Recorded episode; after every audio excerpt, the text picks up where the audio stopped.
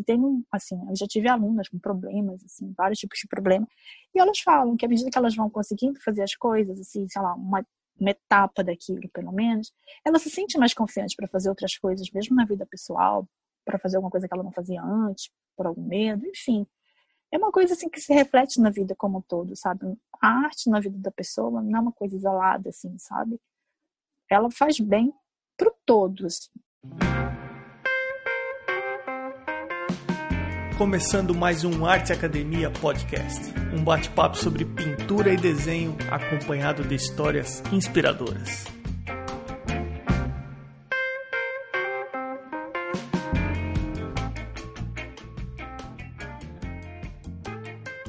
E como é que vão as coisas? Eu espero que esteja tudo bem por aí. Eu vou começar o episódio de hoje agradecendo as pessoas que divulgam o Arte Academia Podcast nas redes sociais. Toda semana tem alguém marcando o podcast no Stories e eu agradeço por isso. Isso ajuda bastante a ampliar o alcance desse podcast. Quem deixou um comentário bem bacana num Stories tempos atrás, se referindo ao episódio setenta com Maurício Takiguchi, foi a Bárbara Xirê, ou Xiré. O perfil no Instagram é arroba Bárbara Xirê. Ela escreveu, abre aspas, conheci o perfil arroba Arte Academia Underline através desse podcast. Eu gostei muito porque foi uma conversa calma, sincera, menos frenética do que a maior parte dos podcasts, o que me deu tempo para pensar, processar o que estava sendo dito e estar naquela conversa.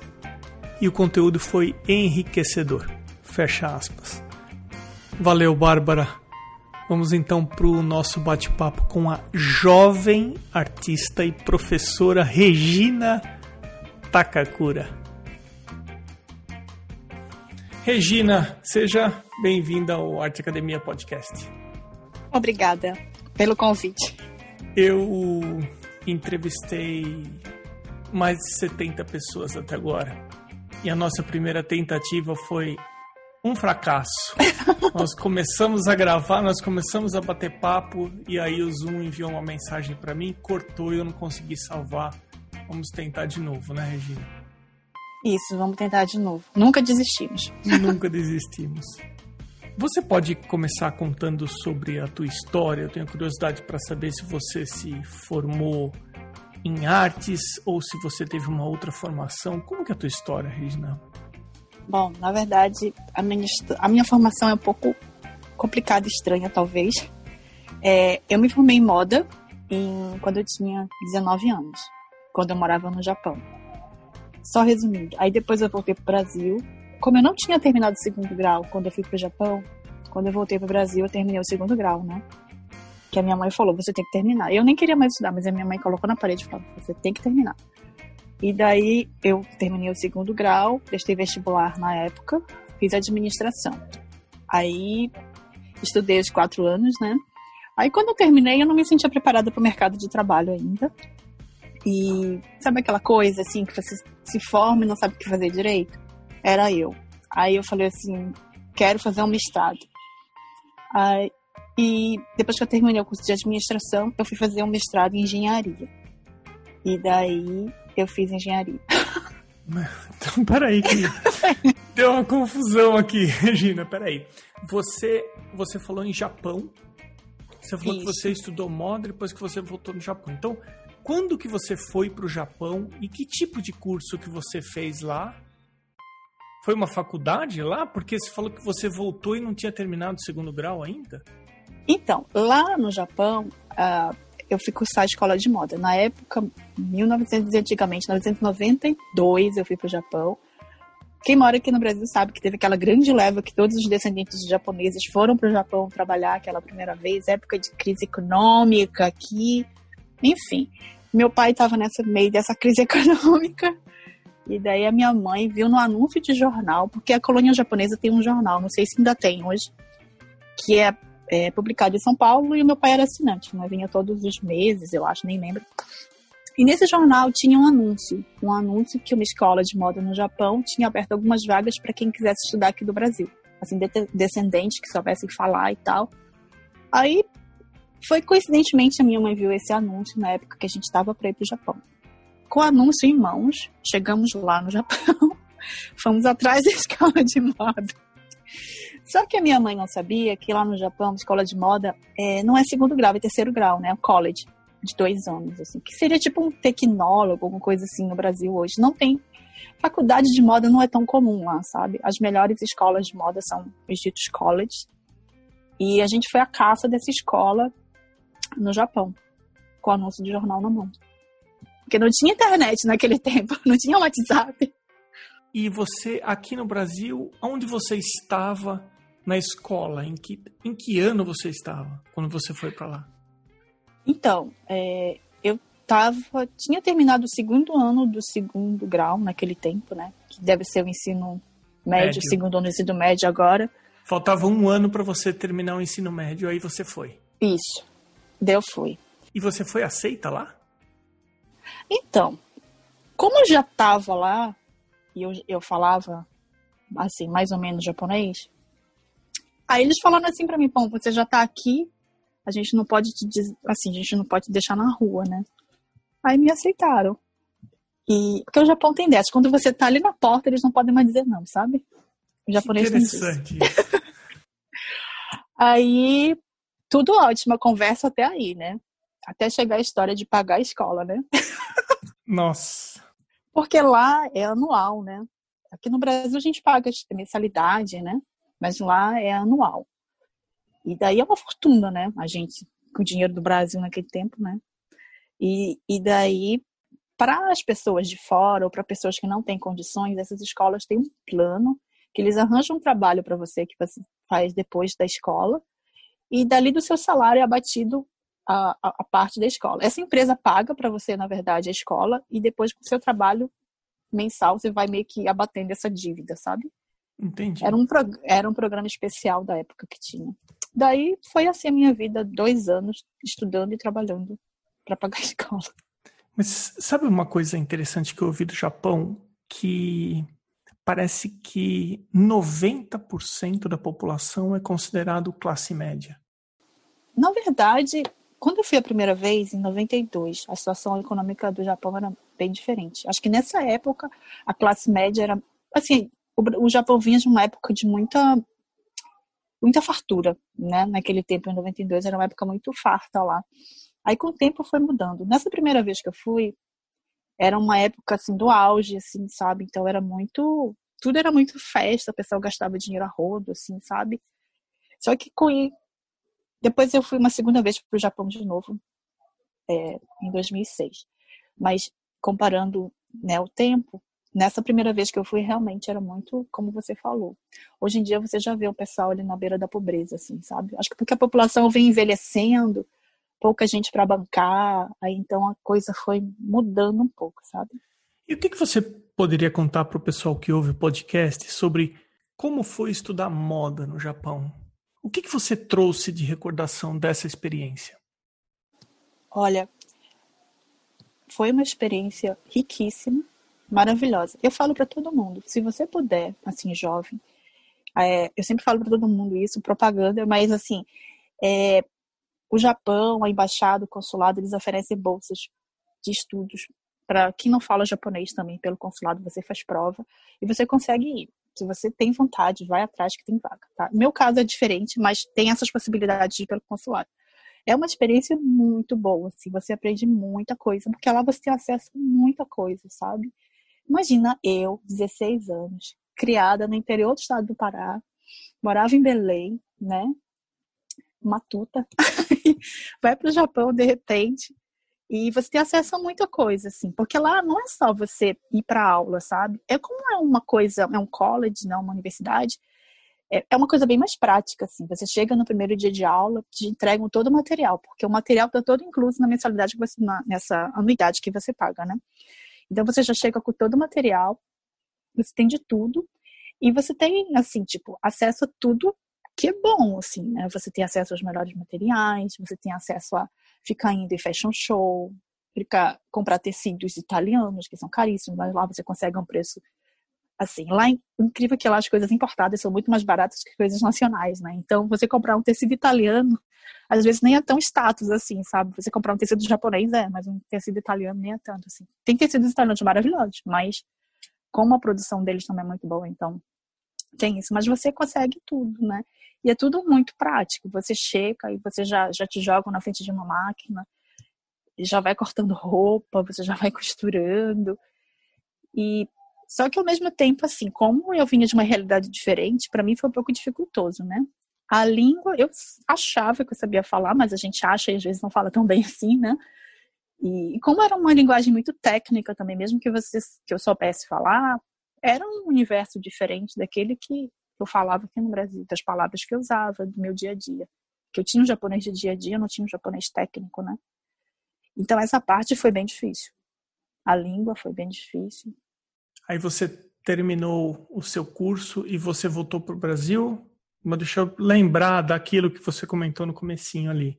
Você voltou, terminou o colégio, fez faculdade e fez mestrado, é isso? Foi. Aí eu voltei. Eu, são dois anos lá no Japão. Eu fiquei esses dois anos e mais um pouquinho. Voltei, fiz o segundo grau, terminei o terceiro ano. Fiz vestibular no mesmo, no final do ano, né? Que a gente aqui no Brasil faz no final do ano. E fiz a vestibular para administração. Na época eu não sabia direito o que fazer, acabei optando por administração, sabe?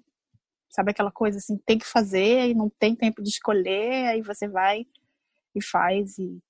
Acho que o grande mérito é que você foi fazer essa faculdade já tendo tido uma senhora experiência no Japão, inclusive de ter feito um college lá, né?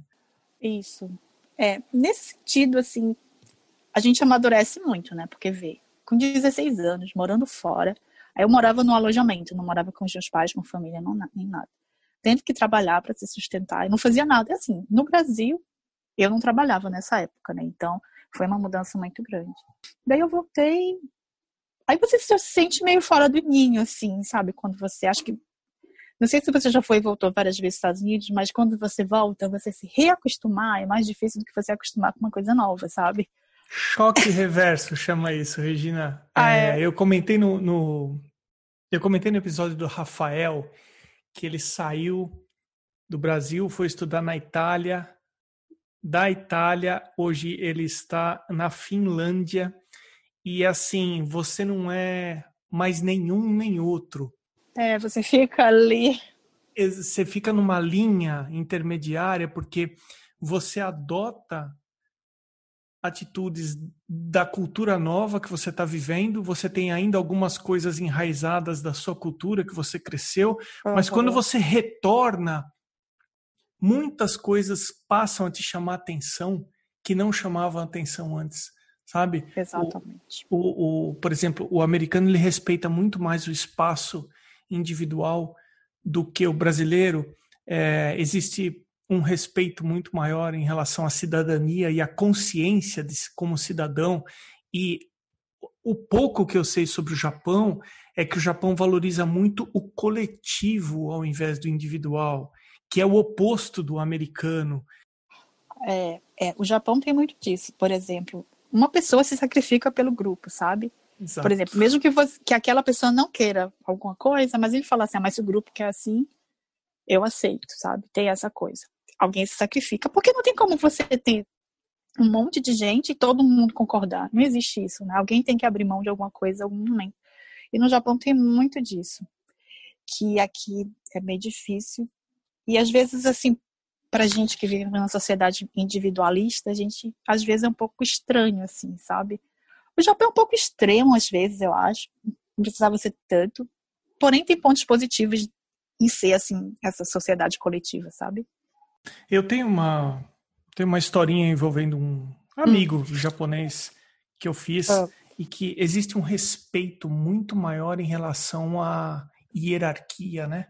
É um respeito, hum. assim, absurdo em relação, em relação à idade, né? Então, eu teve uma história que me marcou, que eu, um amigo japonês, ele estava dividindo o quarto com outro japonês, e eles ambos de Tóquio, e só que o rapaz que estava dividindo o quarto com ele não tinha lá muito, muita empatia, ele pensava muito nele, ele não pensava muito nos dois assim no quarto, então Em outras palavras, ele quis dizer que o colega de quarto dele era meio folgado, alguma coisa assim. E eu lembro da gente conversando, ele reclamando isso comigo. E aí eu falei, mas por que você não tem uma conversa com ele? Por que você não expõe o teu lado, né? Para uhum. para que ele entenda o que ele está fazendo, que talvez ele não está conseguindo enxergar isso, que, né? Uhum. Que ele está te atingindo. E ele falou, não, eu não vou falar, ele é mais velho. Ah, é. Com um respeito de, olha, você é mais velho, eu tenho que respeitar a sua... Eu fiquei... É. Isso me marcou bastante. É, no Japão tem muito disso mesmo. Por exemplo, é, se você conhece uma pessoa, né? E você não sabe mais ou menos a idade que a pessoa tem, você fala com aquele japonês super polido, assim, né? Porque a pessoa pode ser mais velha do que você. Então você fala numa linguagem mais formal. Mas da feita que você vê que a pessoa é mais nova do que você, aí já o linguajar já muda, sabe? Entendi. É, bem, é muito interessante isso. Até em mesa de bar, assim, sabe? Que você tá aquele grupo de pessoas, entra uma pessoa nova e você não sabe direito, aí acontece isso. É bem engraçado. É quando a pessoa sabe que é mais nova e pronto, dá aquele clique e muda totalmente. Regina, choque reverso. Quando a gente vivencia uma outra cultura e volta para a nossa cultura original... Tem algumas coisas que a gente passa a enxergar e a gente viu que lá fora é diferente, a gente volta e realmente é chocante mesmo. Mas vamos levar a conversa agora para a arte, porque uhum. o, o nome do podcast ainda é Arte Academia, não é Japão Academia. Tá bom. É, depois que você fez o mestrado, em que momento que a arte começou a aparecer na sua vida? Ainda demorou bastante depois, tem muita água por debaixo dessa ponte. Depois que eu terminei o mestrado, eu fiz a faculdade, Universidade de Belém, eu fiz mestrado em Florianópolis. E, e depois eu trabalhei um tempo, só que eu vi que aquilo não estava legal, assim, sabe? Eu, época de outra crise no Brasil, aí eu falei assim, ai, não tá dando. Aí, de, resumindo, eu saí do Brasil de novo, fui para o Japão de novo. Fiz uma prova no consulado e fui trabalhar no Japão. Num cargo de, eu sempre trabalhei como tradutora, na verdade.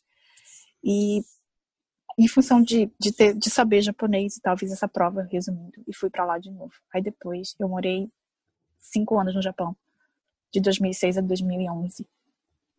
Que teve o terremoto, até bem na época que eu tava voltando. Bom, resumindo, aí depois do Japão, eu fui morar na Noruega. Eu morei um ano lá, voltei pra cá, pro Brasil. Passou mais um tempo. Aí vim morar aqui em Recife. Aí depois que eu saí do meu emprego último agora, que eu comecei a trabalhar com lettering. É aquela coisa assim que eu trabalhava no escritório, numa empresa normal, e tinha o lettering como hobby. E um dia eu sempre pensava, ah, eu quero trabalhar com isso algum dia. Mas só que sabe aquela coisa que você fala, ah, depois eu faço, depois eu faço, depois eu faço. Aí eu falava, ah, ainda tá um bom, assim. Aí eu comecei a fazer aquele desafio de cem dias que a gente faz tradicional, assim. Só que aí chegou um belo dia que, né, o emprego acabou e aí você tem que dar um jeito, né? Aí eu falei, não, preciso dar um jeito. Fui até num dia de quarta-feira de cinzas que eu perdi o meu último trabalho e daí eu falei, não, agora eu tenho que dar um jeito de conseguir alguma coisa. Aí as minhas amigas falaram, ah, por que você não ensina lettering? Por que você não faz? Tá no auge agora, isso em dois mil e dezessete, eu acho. Aí eu falei, tá, me acalmei. Fiz um anúncio no Instagram, aluguei uma sala aqui. Ô Regina, você se importaria de falar com que idade você estava quando você começou e fez esse anúncio e alugou a sala? Olha, numa idade avançada.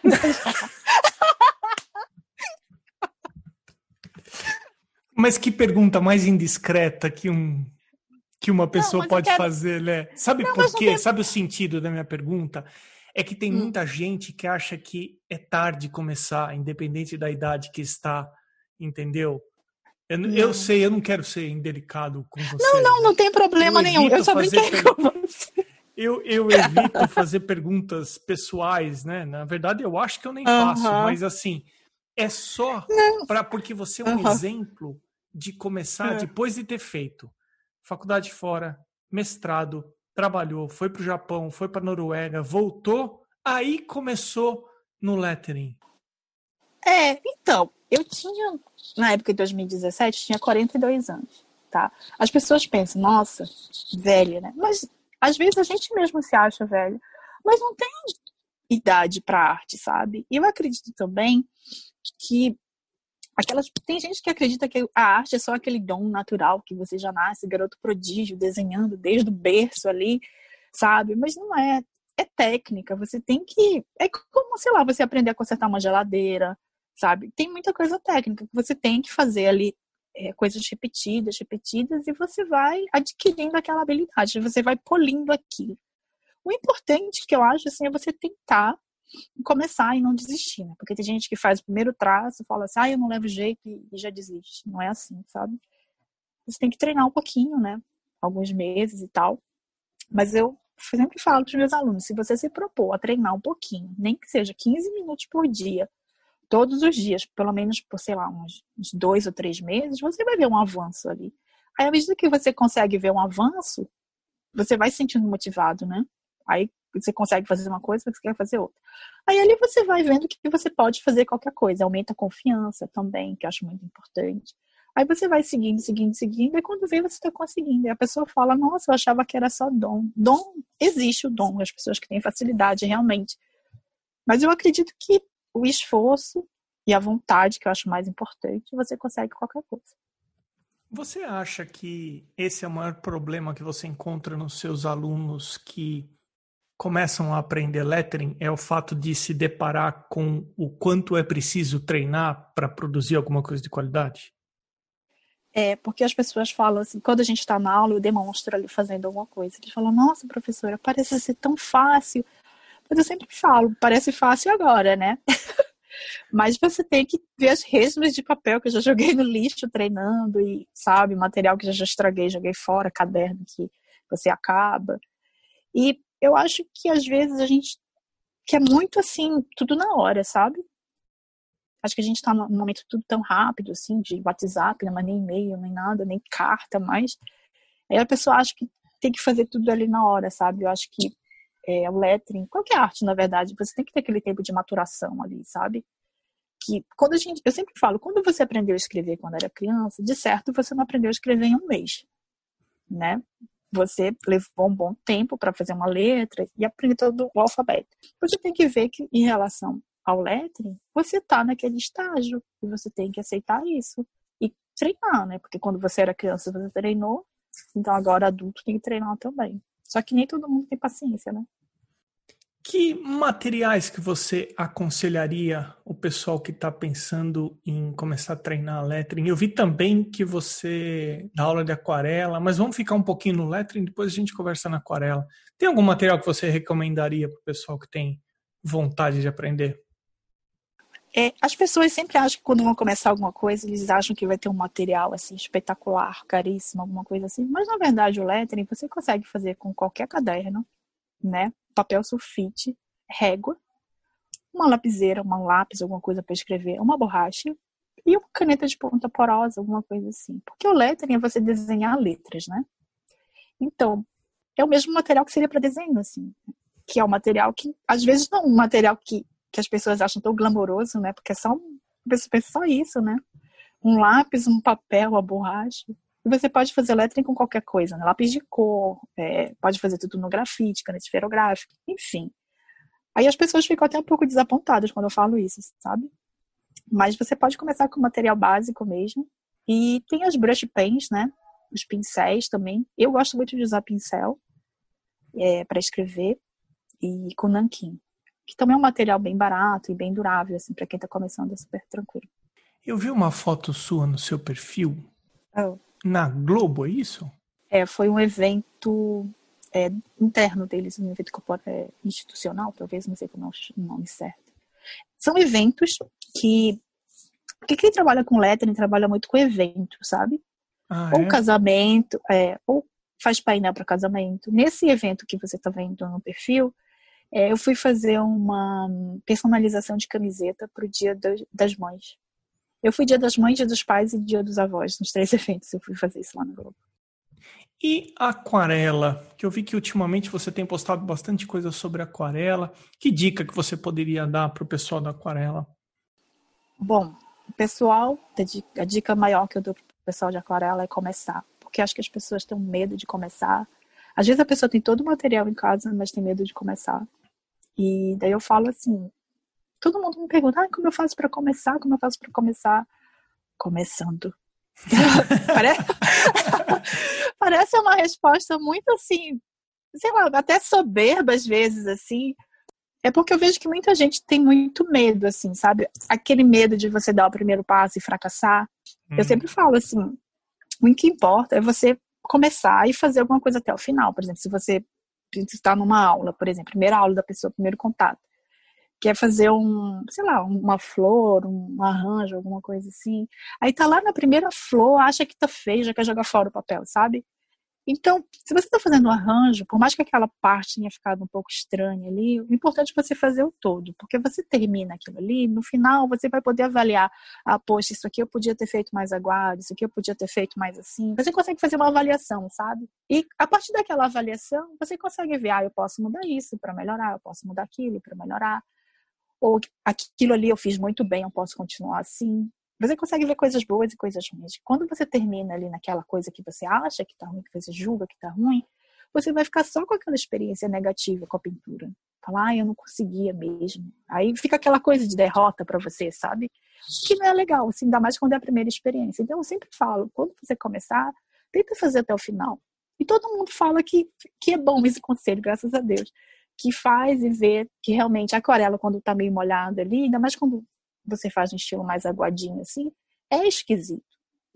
E, e na pintura, no desenho também, você vai concordar comigo, há processos que a gente está fazendo ali que não é nada bonito, né? Quando você está pintando alguma coisa, quando você vai desenhar, passa aquela risca no olho, assim, faz aquele, aquela bolinha aqui assim, você, quem olha ali pensa, nossa, um monstro, né?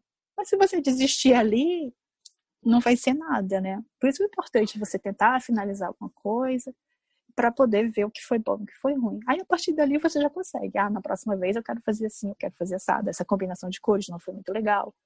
Enfim, aí você já consegue ir para um outro degrau, assim, sabe? Eu já vi isso várias vezes, né? As pessoas começam a fazer o desenho e logo nos primeiros traços, ou elas jogam o papel fora, ou elas apagam. Não é para fazer nenhum, nenhum outro. Continue desenhando, continue desenvolvendo o desenho, porque você encontrou uma primeira dificuldade naquele momento. Se você continuar desenvolvendo o desenho, logo a seguir você vai encontrar a segunda dificuldade, depois você vai encontrar a terceira dificuldade até você terminar o desenho. Se você parar na primeira dificuldade e você pensar uhum. em resolver essa primeira dificuldade, ok. Uhum. Se você recomeçar, você resolve aquela primeira e já se depara com a segunda dificuldade. Então, uhum. você vai fazer, não vai ficar bom. Aí você vai apagar ou vai jogar fora o papel. Senão, você vai ficar patinando e não vai sair do uhum. lugar. É. E então, no é mesmo você... lugar. Uhum. Exatamente. Se você levar o desenho até o final, você vai se deparar com algumas dificuldades, e é importante que você passe por elas, independentemente da qualidade que você conseguiu passar por aquelas, aqueles problemas, aquelas dificuldades, porque senão você nunca vai se libertar ou da borracha, uhum. vai virar uma bela de uma muleta para você, cada coisa que você... Você vai fazer oito traços e vai apagar nove, sempre vai ficar apagando, o desenho sai ah. travado, ou então uhum. você não consegue progredir, vai ficar jogando material fora. Então, é sim importante continuar fazendo. É, e também acho que a busca da perfeição, sabe? Tem muita gente que quer uma coisa perfeita. Só que né, eu, eu sempre falo que perfeição não existe. A gente evolui todos os dias e dali você, ontem você vai estar melhor do que hoje, né? Enfim, você vai evoluindo um pouquinho todo dia. Mas quando você procura a perfeição naquela primeira vez, assim, um traço que você fizer ali, principalmente naquela parte de rascunho, né? A gente vai fazendo de qualquer jeito. Né? É uma, aquela coisa meio bagunçada mesmo. Aí a pessoa pensa, ah, mas esse traço, até no rascunho, para traçar a primeira reta com a régua, não, ficou torto, apaga. Aí depois, ah, não, não tá torto, podia ser mais para cima, apaga. Quando vê o papel tá até rasgando, já de tanto apagar o, o, a, aquela reta. Aí no final, a pessoa não, não fez rascunho nenhum, porque queria aquela reta do rascunho perfeita. Acaba o tempo da aula, a pessoa ainda tá traçando aquela reta, mas eu sempre falo, no início da aula, porque eu já deixo bem claro. Não existe perfeição, então a gente aqui vai com o espírito de fazer até o final e pronto, assim, sabe? Sem pensar em perfeição, porque é o primeiro contato. E as pessoas meio que relaxam, assim, porque eu falo também muito de ansiedade. A pessoa às vezes chega muito ansiosa no curso. Aí, porque eu quero fazer lettering, porque eu quero aprender pela primeira vez. E já chega com aquela carga de ansiedade. Aí, quando não consegue fazer a primeira coisinha ali, já vem aquela, aquela frustração. Aí fala, ai, eu não nasci pra isso mesmo, não sei o quê. Aí pronto, começa. Por isso, é, com o tempo eu fui vendo que isso acontecia com uma certa frequência, assim, porque as pessoas acham que é muito fácil e tal. E, mas aí eu decidi já falar no, no início da aula isso, tá? Que não é para ter frustração, que não é para ter essa ansiedade, que aqui é um processo e de pouquinho em pouquinho a gente chega lá. Mas você sabe que eu acho que isso aí é sinal dos tempos, porque eu já fiz várias vezes essa pergunta de que tipo de problema em comum os seus alunos têm, que tipo de problema você vê na sala de aula ou o pessoal que estuda com você. E essa história de querer o resultado rápido é ponto comum, parece que todo mundo... Olha, eu acho que o Lucas Ramos falou isso no episódio seis, e nós estamos falando aqui, depois de um ano e meio de podcast, que as pessoas...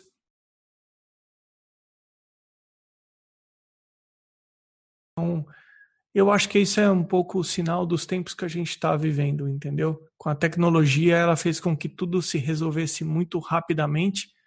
Só que aprender algo que requer uma habilidade manual, uma precisão, um treinamento motor, não vai ser de, em uma aula, em duas semanas que vai sair. É, aí o mais engraçado é esse imediatismo, né? A pessoa faz no papel, vê que é difícil. Aí a pessoa vem com a seguinte pergunta: e o digital é mais fácil? Hum. Só que, só que o digital também... ele tem suas dificuldades no digital também. Porque, por exemplo, se você vai fazer um brush lettering, que é com pincel, você faz no, no iPad também, você faz com essas mesas digitalizadoras. Mas o princípio é o mesmo, sabe? Você tem que pressionar, você tem que despressionar. Então, assim, você vai meio que fazendo a mesma coisa, só que com uma ferramenta diferente. Às vezes eu acho até mais fácil fazer na mão. Porque às vezes o computador não obedece, você dá vontade de jogar fora aquilo. E fazer no papel, que às vezes é mais fácil, porque no papel você controla tudo do jeito que você quer, né? Já no digital, não, você tem que ter as regras lá do, dos programas, e, enfim, as limitações do programa. Algumas coisas é mais fácil, né? Porque você consegue mexer ali as coisas assim, ajeitar, mas o princípio é o mesmo, assim. Eu falo para todo mundo, se você faz no papel, você faz no digital. Mas às vezes você faz no digital e não faz tão bem no papel. Aí leva a um outro tipo de atitude que é é procurar atalho. Pô, então para aprender lettering vai ter que se esforçar mesmo? Vai ter que treinar mesmo? Não tem um jeitinho mais fácil? É no digital, não é mais fácil? É, mas só que aí vem outra coisa, né? A pessoa... Tem muita gente que... O conselho que eu dou, né, aos meus alunos, quando termina a aula, a pessoa fala, ah, para continuar e não sei o quê. Bom, para continuar você vai pegar um caderno e vai fazer anotações. Quando você vê uma, uma letra bonita em algum canto, quando você tiver algum lugar sem fazer nada, você vai ali rabiscando com o seu caderninho, né? Viu uma coisa inspiradora, um, um floreio, um negócio assim, aí você vai e anota no seu caderninho, porque isso aqui eu posso usar numa letra assim, de inspiração, né? Você faz um caderninho ali anotando as coisas. Professora, tem que fazer isso. Eu falei, mas se você está fazendo um curso de lettering e de caligrafia, se você não tiver um papel para escrever ou para anotar as, as coisas assim, né?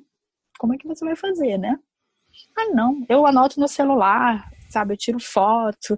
Só que, assim, eu particularmente, eu nunca usei agenda em celular porque eu acabo nem vendo. Fotos até a gente guarda, mas, assim, você já vai praticando ali, sabe? Com o caderninho. Então, eu acho prático. Você tem que ter um caderninho à mão, uma caneta, um lápis, sei lá, alguma coisa para escrever.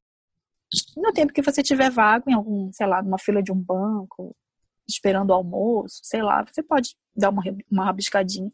E todos esses esforços pequenos que você vai fazendo no dia a dia, no final, você vai ver que tem um resultado, sabe? É, se você continuar, sei lá, uma semana fazendo isso, vai ver que da segunda que você começou, da sexta-feira que você terminou, você vai ter uma evolução ali, assim, sabe? Então, é importante essa, esses pequenos esforços do dia a dia para você ver uma evolução. Não só no lettering, no desenho, em qualquer arte, qualquer coisa na nossa vida. A gente tem que ter aquela paciência e fazer aos pouquinhos ali, sabe? Porque todo aquele pouquinho no final junta e fica muito. Vou dar uma sugestão também. Hum. A partir do momento que a pessoa terminou o seu curso E ela pergunta, tá bom, e o próximo passo como é? Achar uma motivação e um propósito para continuar fazendo aquilo que se propôs a aprender. Um convite de uma festa que vai que está chegando, uma letra para um quadro para a porta de maternidade, amiga grávida, alguma coisa para aplicar o que aprendeu, né? É ter uma meta ali, né? Para aos poucos você falar, não, até aquele dia eu tenho que fazer tal coisa, né? Exatamente. Eu acho que isso ajuda aí muito a pessoa continuar praticando. É verdade. Boa ideia. É assim, se você não encontra um propósito daquilo que você está aprendendo, você vai parar de fazer. Então assim, tá, você vai... vai tem aí, a tua amiga está grávida, ela vai precisar de um quadro legal para colocar na porta da maternidade. Tem alguém que você pode oferecer um convite ou alguma coisa do tipo em que... Uhum. Tenha um propósito para fazer aquilo que você se propôs a aprender a fazer. E aplique, né? Porque assim, vai mudar totalmente é. o sentido da, da, de fazer por fazer, entendeu? É, a aplicação prática da coisa é importante mesmo. Tem muitos alunos que hoje em dia está é, na moda também, né? Fazer aqueles cadernos todos organizados, né? Não sei se você já viu. É fazer resumo com lettering, com caligrafia, tudo bonitinho. É uma coisa que está super na moda. Entre as Os jovens entre, sei lá, onze a quinze anos, mais ou menos, eu já tive turmas inteiras com alunos dessa idade. Porque anos atrás, quando eu era adolescente, a gente tinha aquela história da agenda. Não sei se você lembra dessa época, que teve a época da agenda, que todo, todo mundo tinha uma tal de agenda cheia de coisa. E agora é o dito resumo. Se você pesquisar depois no Instagram, tem o Studygram, Resumogram, enfim. Ah. O pessoal faz lá os cadernos todos organizadinhos, naquelas fichas de fazer resumo.